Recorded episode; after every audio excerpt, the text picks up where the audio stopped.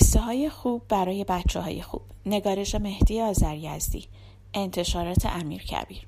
گوینده دینا کاویانی. جلد سه. قصه های سندبادنامه و قابوسنامه. صفحه هفتاد و چهار.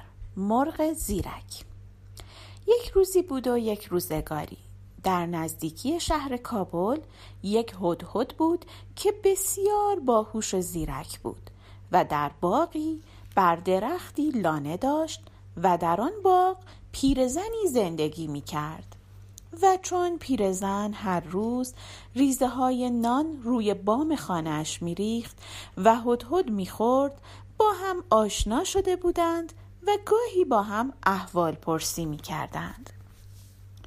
یک روز پیرزن از خانه بیرون آمد تا دنبال کاری برود دید هدهد هم از آشیانه بیرون آمده روی شاخه درخت نشسته و دارد آواز می‌خواند.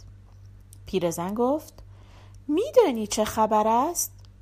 هدهد گفت چندان بیخبر هم نیستم مگر خبر تازه هست؟ پیرزن گفت زیر درخت را نگاه کن بچه ها را می‌بینی؟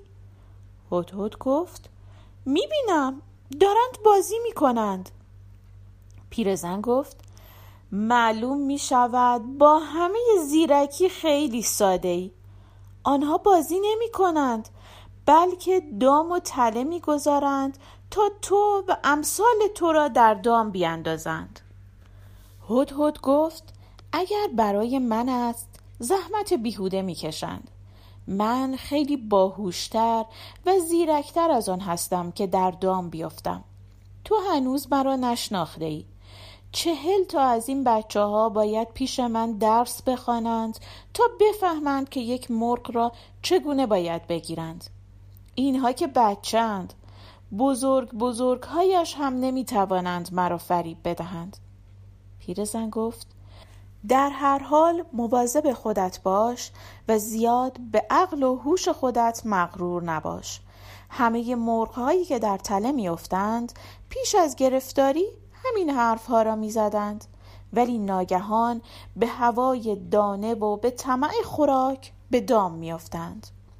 هدهد گفت خاطر مبارک آسوده باشد. من هوای خودم را دارم و حواسم جمع جمع است. پیرزن گفت امیدوارم این طور باشد. و بعد از باغ بیرون رفت و تا ظهر نیامد. کودکان هم که تورها را برای گرفتن مرغها نصب کرده بودند تا نزدیک ظهر آنجا بودند و خسته شدند و دامها و تله ها را جمع کردند و رفتند خانهشان نهار بخورند. هدهد وقتی باغ را خلوت دید از شاخه درخت به پشت بام پرید و از آنجا به درخت دیگر و کم کم آمد پایین و به هوای اینکه از دانه هایی که کودکان پاشیدند استفاده کند آمد روی زمین نشست و بنا کرد دانه جستن. برنج بود و ارزن بود و گندم بود و عجب چیزهای خوبی بود و اتفاقا یکی از بچه ها یادش رفته بود توری را که با نخ نازک درست کرده بود جمع کند و ببرد. و هدهد همچنان که دانه می‌خورد به آن تله رسید و ناگهان نخها بر دست و پای او محکم شد و گیر افتاد و هرچه کوشش کرد خود را نجات بدهد نشد که نشد. مرغ زیرک که میرمید از دام با همه زیرکی به دام افتاد و از ترس و ناراحتی بیهوش شد. در این موقع پیرزن به خانه برگشت و از هر طرف بالای درختها و بامها را نگاه کرد هدهد را ندید. تا نزدیک درخت آمد و دید هدهد در دام افتاده است. پیرزن نخهای تور را پاره کرد و هدهد را حرکت داد تا به هوش آمد و به او گفت دیدی که آخر به طمع دانه خودت را گرفتار کردی؟ هدهد گفت بله گرفتار شدم. اما این گرفتاری از طمع نبود بلکه قسمت و سرنوشت بود و با سرنوشت هم نمی‌توان جنگید.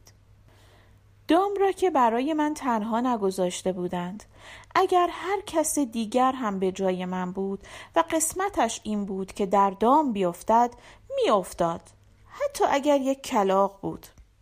پیرزن گفت هیچ اینطور نیست. اول اینکه کلاق یک مرغ دیراشنا و بدگمان است و کمتر به دام میافتد. دوم اینکه کلاق نه زیبا و خوشآواز است که او را در قفس نگاه دارند و نه گوشتش خوراکی است که او را بکشند و بخورند و اگر هم در دام بیفتد او را رها می کنند که برود.